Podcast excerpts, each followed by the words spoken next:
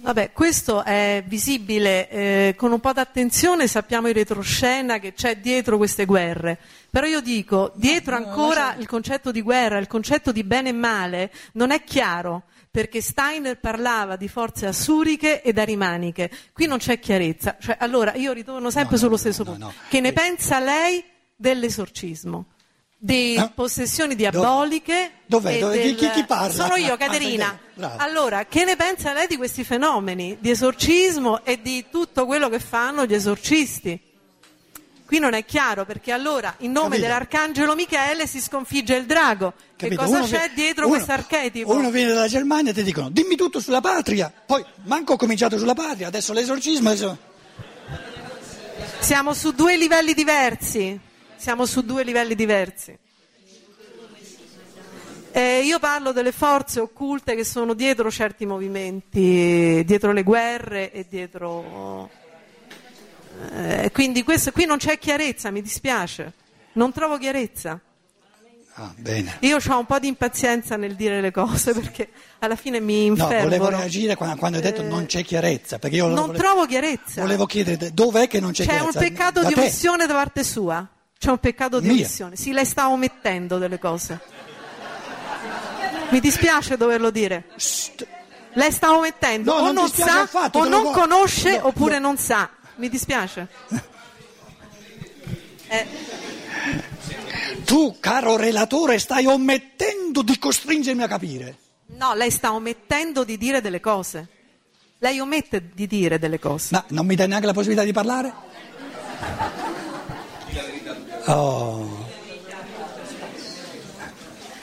Beh, se continui a parlare tu non posso parlare io.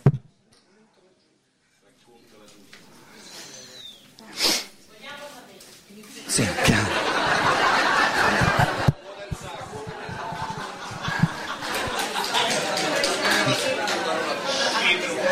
Allora, torniamo alla tua, alla tua eh, raffica che io mi sono goduto. La tua raffica, io la, guarda che io me la, me la sono goduta, eh, perché va bene, a me mi sta bene tutto, eh, fuorché quando vogliono ammazzarmi. la tua raffica io la riassumo così. Se io non capisco qualcosa è colpa te perché non me l'hai fatta capire. Piano, capite? Piano. Ma tu questo hai detto. Se io non capisco qualcosa è colpa te perché non me l'hai fatto capire.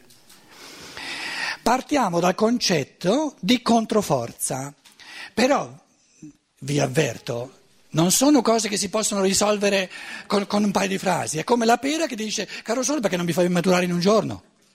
Quindi un po' di pazienza, però con se stessi, non con me. No, non sono d'accordo, non ho detto Aspetta, questo. sto, comincia- sto appena cominciando, ma lo vedi? Lo vedi che proprio, non, proprio non- non- non- non cogli l'altro, non ti sei neanche accorta che io sto soltanto facendo una premessa per cominciare. Quindi datti una calmata, se no non arriviamo a nulla. Secondo me un- uno strumento per poter fare un passo avanti sulla domanda che tu hai posto è di porsi il quesito sulla la controforza. La controforza è questo mondo della realtà dove io eh, non c'è soltanto i pensieri puri, devo interagire con un mondo che, che non lo posso gestire soltanto con- secondo i miei pensieri, ma che è fatto con leggi sue. E in questo mondo di realtà fatto con leggi sue c'è anche ciò che noi chiamiamo la controforza, il diavolo, Arimane, Asura, Mefistofele. Oh signore. No, quella non è una controforza. Dicono, eh, dicono. Alcune volte quando mia mamma diceva, ma signor, avevo quasi l'impressione che era anche quella una controforza. Tra l'altro lui, il Signore, li mette volentieri in, certi bastoni fra le ruote, eh? capito? Una controforza buona. Cos'è la controforza?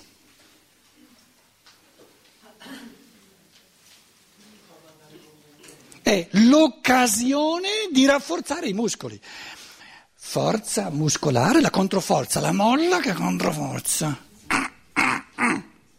Paola, che, che- che- a che serve la controforza? È cattiva il male la controforza?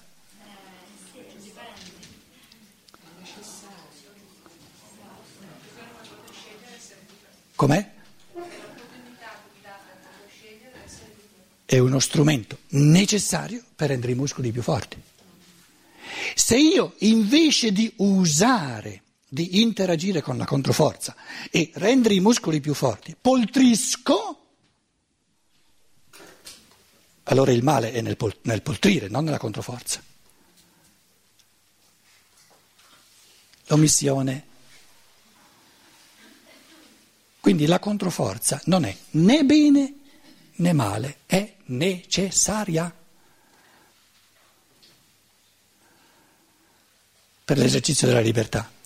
E il modo di interagire dell'uomo con la controforza deve avere la possibilità di risultare a vantaggio dell'uomo, perché se no non è libero, se non ha una duplice possibilità di interazione con la controforza non è libero.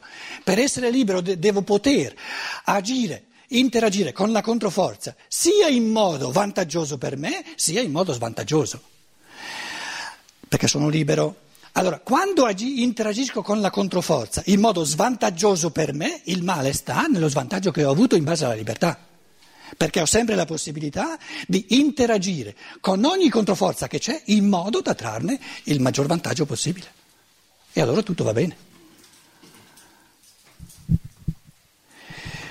Come si chiama questa controforza? Per una donna può essere il marito, per esempio.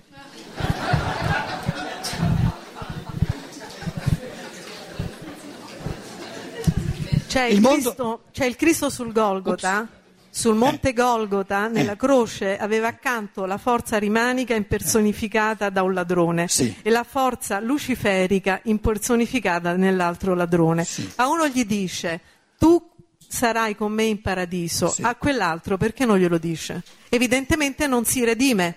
Eh. C'è una forza che non si redime, che è fuori dalle- dall'entità umana, dall'essere umano. Capito? Che cos'è questa Lei- forza? Abbiamo tutto dentro? Sta. Moglie, marito, figli, tutto dentro. Eh, certo. C'è qualcosa che è fuori di noi. Se abbiamo tutto dentro, allora è tutto umano e io devo considerare che c'è una realtà umana dentro e fuori di me. Allora No. non esiste niente di Allora, se extraumano e di, ab- eh, vuoi- di non umano. allora vuoi- non c'è niente che non sia non umano. Scusi parlo a raffica, ma è il mio No, modo di no, no, essere. no, no, no, sei troppo aggressiva e quindi sei una tazza piena e io non ci posso mettere dentro più nulla. Vabbè, mi svuoto. No, ma guarda che Faccio questa- come gli orientali che fanno il vuoto mentale. No, per è- riempirmi di luce. No, Sì, no, ma non faccio è come gli orientali. Mi sta da- chiedendo questo. No, no, Sì. no.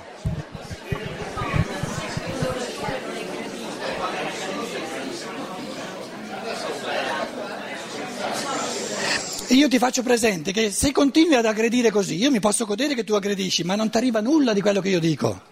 Questo ti sto dicendo, soltanto questo. Eh, Io ho cercato di dare un piccolo contributo sulla forza e sulla controforza, tu arrivi a Rimane, a Lucifero. ecc- Se vuoi usare adesso, hai, portato la categoria di nuovo estremamente eh, complessa del dentro e del di fuori. Allora, se vuoi, ciò che noi chiamiamo il male, ciò che noi chiamiamo la controforza è ciò che non abbiamo ancora interiorizzato. Però questa affermazione vale soltanto nella misura in cui ti serve, in cui tu ne puoi fare qualcosa per capire. Allora, in che cosa consiste l'evoluzione? Nell'interiorizzare tutto che apparentemente prima è fuori. Però siamo per strada, ce n'è ancora di cose da interiorizzare. Il Faust, nel- nel la sua evoluzione di cento anni, è morto a cent'anni, è una interiorizzazione del Mefisto. Che significa interiorizzare il Mefisto? Capirla. Ma l'ha trasformato il Faust perché poteva trasformarlo. Quello che mi chiedo, c'è qualche forza che non può essere trasformata? C'è lì il punto, cioè bene e male, c'è qualche elemento che non si può interiorizzare perché è- non, è- non fa parte della mia natura, non posso trasformarlo. È quello che mi chiedo. Qui è Sì, noti, noti la- la- l'irruenza? Eh, que- sì, no, ma ti preclude la... ti preclude di... Se una cosa non fosse interiorizzabile a livelli magari lunghi di evoluzione, non sarebbe neanche pensabile.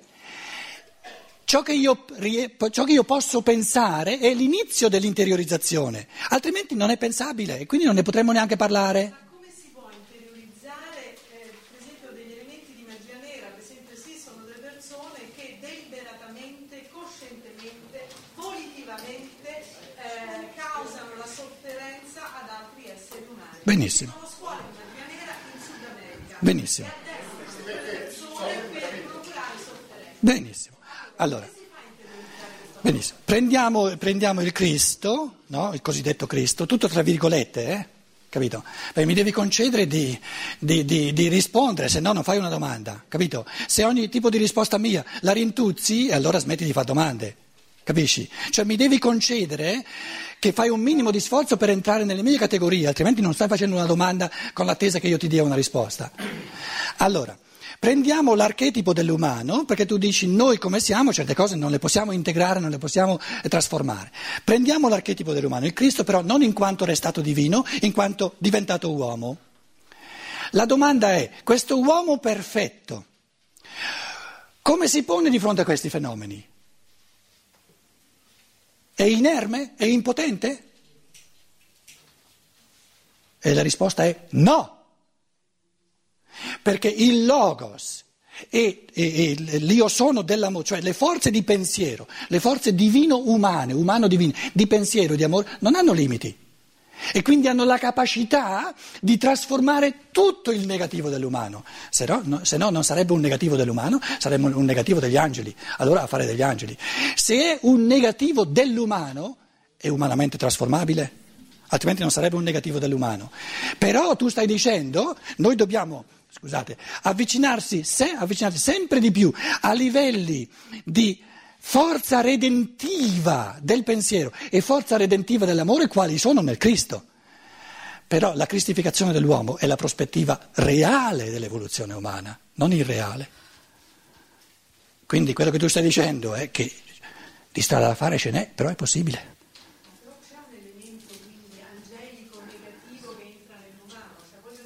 No, nell'umano entra soltanto ciò che la libertà umana fa entrare. e quindi può entrare solo il Cristo, ma dove non c'è il Cristo? No, no. Se, se lo- se l'uo- se- l'uomo nella sua libertà no, preclude, omette di far entrare il Cristo, ci sono subito tanti esseri che posseggono l'essere umano. La differenza tra l'elemento cristico e l'elemento che tu hai chiamato di magia nera, eccetera, il, il- come dire, il bene e il male per l'uomo, Cristo è buono perché non si impone. Entra solo se uno lo fa entrare, perciò è buono per l'umano.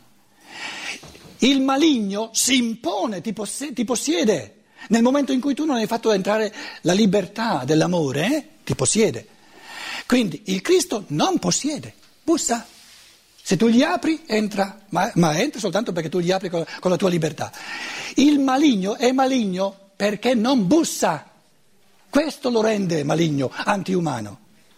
Però devo sapere che la, la natura umana è stata fatta così, che se io ho il vuoto di positività della cristificazione dentro di me, quello sfonda. Non chiedi permesso. E questa è una pura e semplice lettura della natura umana. I bambini non hanno la possibilità né di aprire la porta né di, né di tenerla chiusa, non hanno ancora la libertà.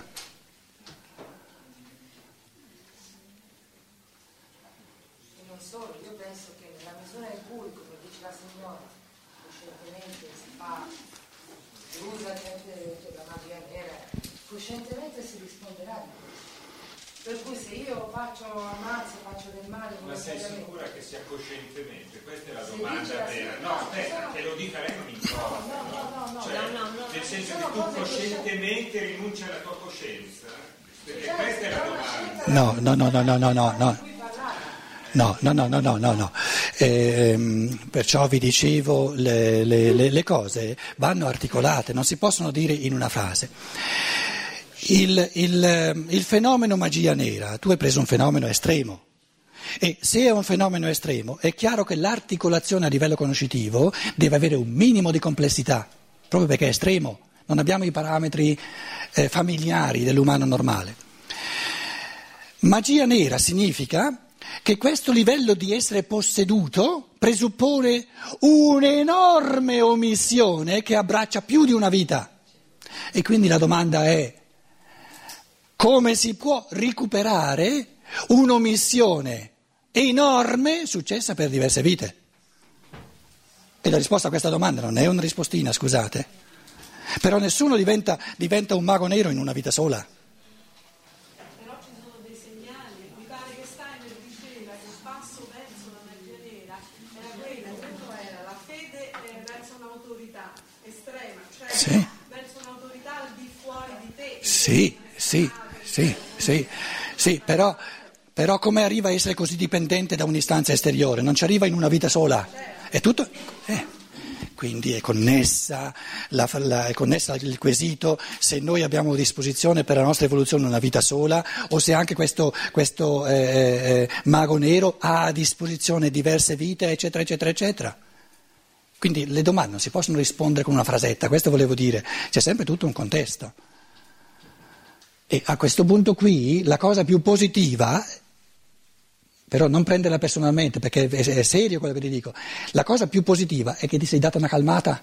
Questa è la cosa più positiva, perché adesso sei molto più in grado di cogliere il peso morale e la vastità di certe domande. Prima quando partivi in quarto non c'era neanche la possibilità di dirti facci piano. Adesso ti sei minimamente calmata, il che significa che le mie riflessioni non erano del tutto sballate. Però questa calmata è l'inizio di un cammino conoscitivo, che prima non era neanche possibile con quell'aggressività che c'era. Prego, eh, il microfono, devi, usa il microfono. No, no, usa il microfono. Per capire il male, per saperlo riconoscere, cioè, quindi per capirlo a livello di pensiero, uno lo deve pure sperimentare. Com'è? Bisogna pure sperimentarlo, quindi farlo anche entrare, perché sennò non lo Sì, capisci. certo, certo, certo. Quindi, Però mantenere sempre quindi ogni essere umano deve fare in qualche modo l'esperienza di Giuda, deve passare per, per l'esperienza di Giuda di autodistruggersi in qualche modo, perché se non, se non ha mai fatto l'esperienza dell'autodistruzione come, come fa a sapere cosa significa costruirsi? Ma è proprio questa la tolleranza? Che quando io vedo l'altro in chiave di autodistruzione devo dire a me stesso, io o ci sono già passa- passato o ci devo ancora passare.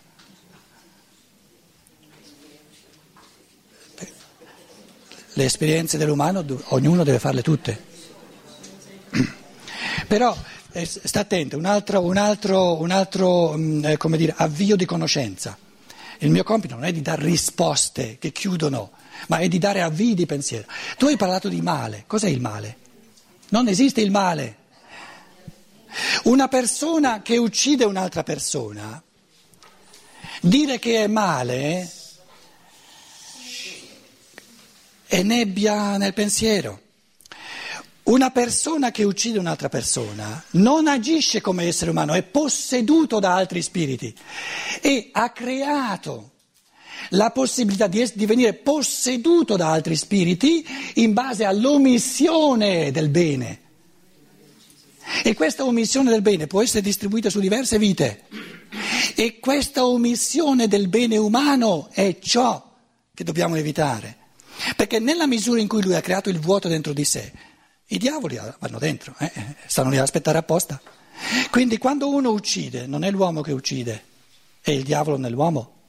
Qui- eh, però la domanda è cosa ha dovuto omettere per arrivare al punto... Capito? No, il male è il vuoto, il male è carenza di bene, non è qualcosa. È il vuoto che si è creato perché ho omesso di riempire il mio pensiero e il mio cuore di tutto l'umano che mi era messo a disposizione. E dove c'è vuoto ci sono tanti esseri eh, maligni, tante controforze che subito si servono dell'uomo, siccome non è lui a servirsi del suo corpo, a servirsi di tutti i suoi pensieri, eccetera, se ne servono loro per fare quello che vogliono. Nessun uomo può uccidere un altro uomo, deve smettere di essere umano per farlo e agisce in lui l'antiumano. Com'è? Pronto? Micro- microfono. No, no, eh, faccia la domanda a chi ha il microfono, se no Eh sì. eh, andiamo, per, Anche perché mi ero prenotato. andiamo per prevaricazioni. Allora, eh, tornando un attimo al, un attimo, al parecchio, al, Al al non condannare del Cristo, che evidentissimo, in tanti episodi mi viene in mente quello della... E anche non giudicare, non soltanto non condannare, Sì, ma neanche dare un giudizio positivo. Certo, certo.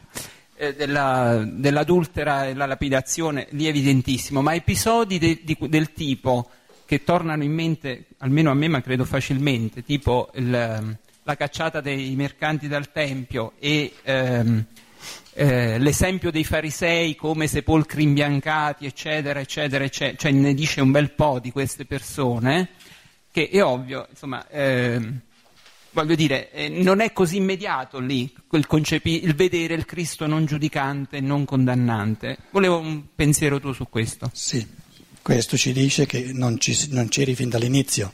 evidentemente. Evidentemente ve ne abbiamo parlato della cacciata. Ieri, ieri pomeriggio? Ieri No, no, no, no, no. Quando, Ah, abbiamo dal- fatto, quando, quando abbiamo fatto il primo e il secondo capitolo.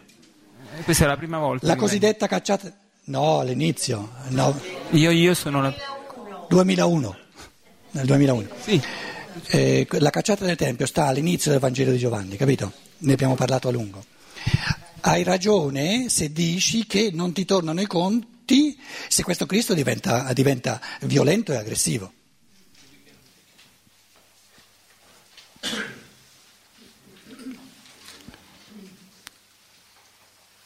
Può diventare violento il Cristo?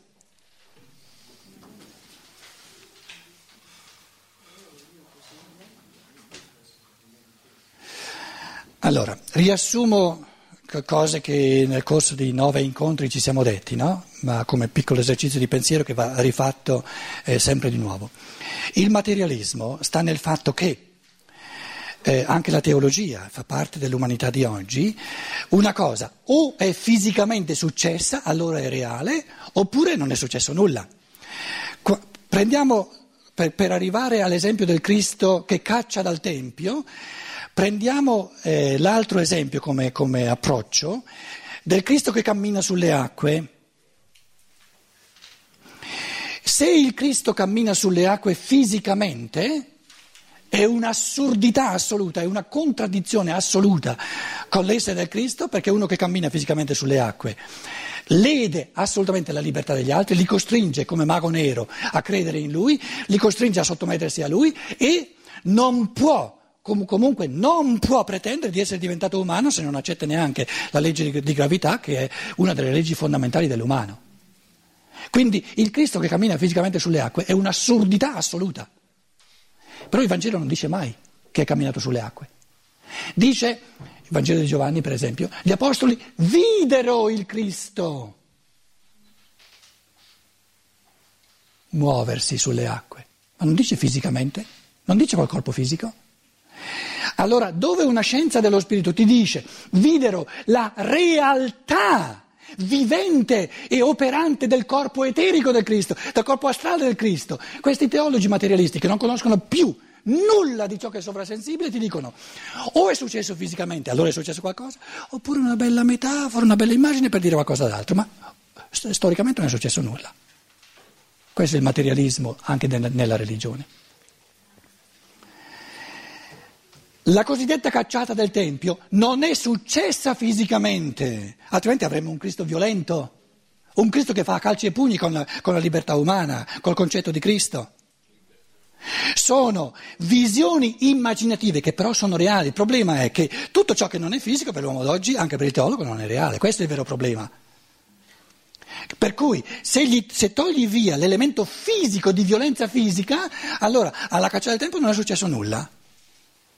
Il Cristo ha portato gli esseri che erano in grado di capire, di assurgere alla, alla visione immaginativa, ha portato a vedere questo tempio umano, che è il corpo umano, nella sua dimensione di pensiero, che è sempre stata espressa negli uccelli, le, le, le, nei, in quelli che hanno ale per volare, che sono le colombe, nella sua dimensione del cuore, che è sempre quella dei, dei, dei, eh, dei bovi, eccetera, e poi le dimensioni sono tre tipi di, di, di, di animali, che è la propedeutica all'umano, ciò che è animale è la propedeutica all'umano, c'è una, il Cristo aiuta gli esseri umani a vedere in che modo il tempio dell'umano, che dovrebbe essere lo strumento musicale per un cammino di pensiero, per un cammino di amore, è stato profanato dall'elemento animale di necessità di natura. Una umanità, una teologia materializzata ti presenta un Cristo che fisicamente caccia fuori. Ma quelli sono i problemi dell'abisso del materialismo della teologia, non del Vangelo di Giovanni. Perché questi teologi, se tu gli dici, tu gli dici c'è stato un assurgere a livello immaginativo, ispirativo, loro ti dicono, beh, allora non è successo nulla. Perché per, non è successo nulla, perché per loro tutta la realtà, diciamo, dell'eterico, tutta la realtà dell'astrale non esiste. E Stein che ne parla è un, è un diavolo perché non, non, non torna con i, con, i, con i conti della loro teologia. Com'è? E l'essere umano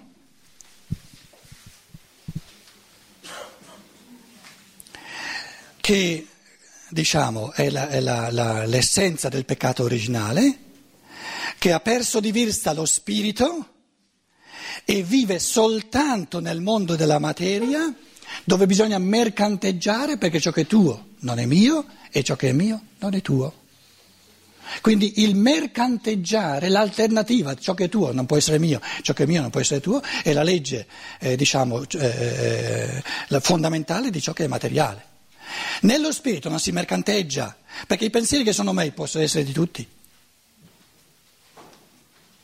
Quindi lo spirito umano è stato usato soltanto per il mondo della materia, per il soldo, per il possesso delle cose materiali, per il potere materiale, eccetera. Questo è il concetto di mercantilismo. È tuo o è mio? Ti pago tanto e allora divento mio. Proprietà privata, eccetera, eccetera, eccetera.